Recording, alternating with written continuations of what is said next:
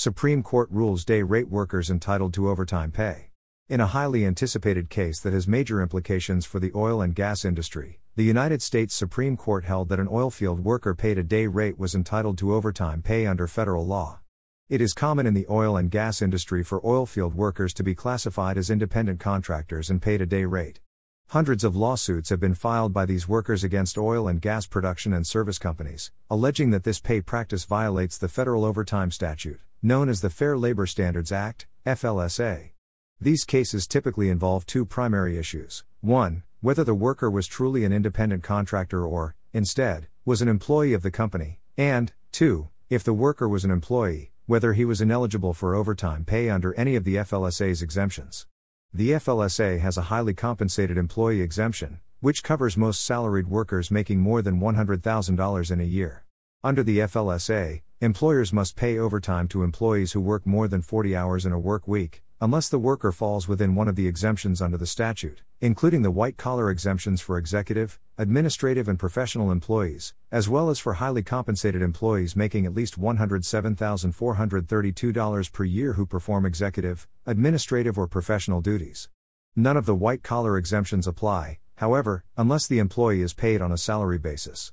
For years, oil and gas companies involved in overtime lawsuits have argued that several FLSA exemptions, most notably the highly compensated employee exemption, apply to oilfield workers paid on a day rate basis, because a day rate qualifies as a salary.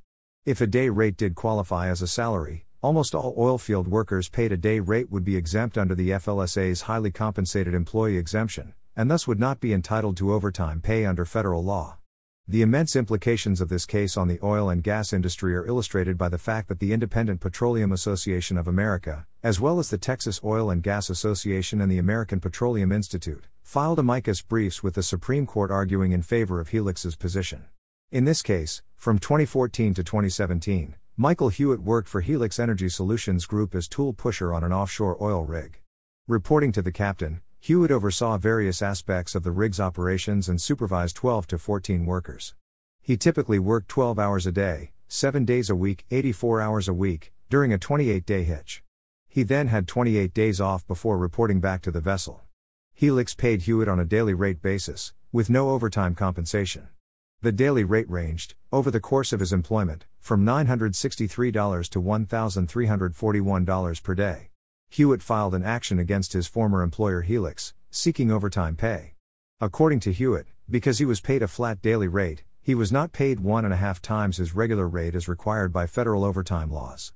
The district court granted summary judgment in favor of Helix, finding that Hewitt was exempt because his day rate qualified as a salary, and that he satisfied the highly compensated employee exemption, and thus was not entitled to overtime pay. The Fifth Circuit Court of Appeals reversed, finding that day rate workers are not paid on a salary basis.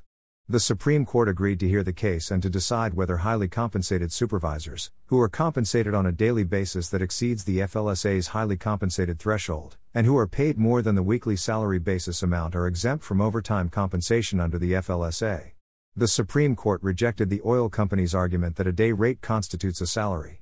The court reached this conclusion because a salary requires being paid a guaranteed weekly amount, while day rate workers are only paid for each day they work, and are not paid in weeks that they do not work. According to the court, the word salary connotes a steady and predictable stream of pay. The whole point of the salary basis test is to preclude employers from paying workers neither a true salary nor overtime. This decision will require employers, particularly those in the oil and gas industry, to re examine their payment practices. The decision also means that workers who have been paid day rates within the past three years may have a claim for unpaid overtime.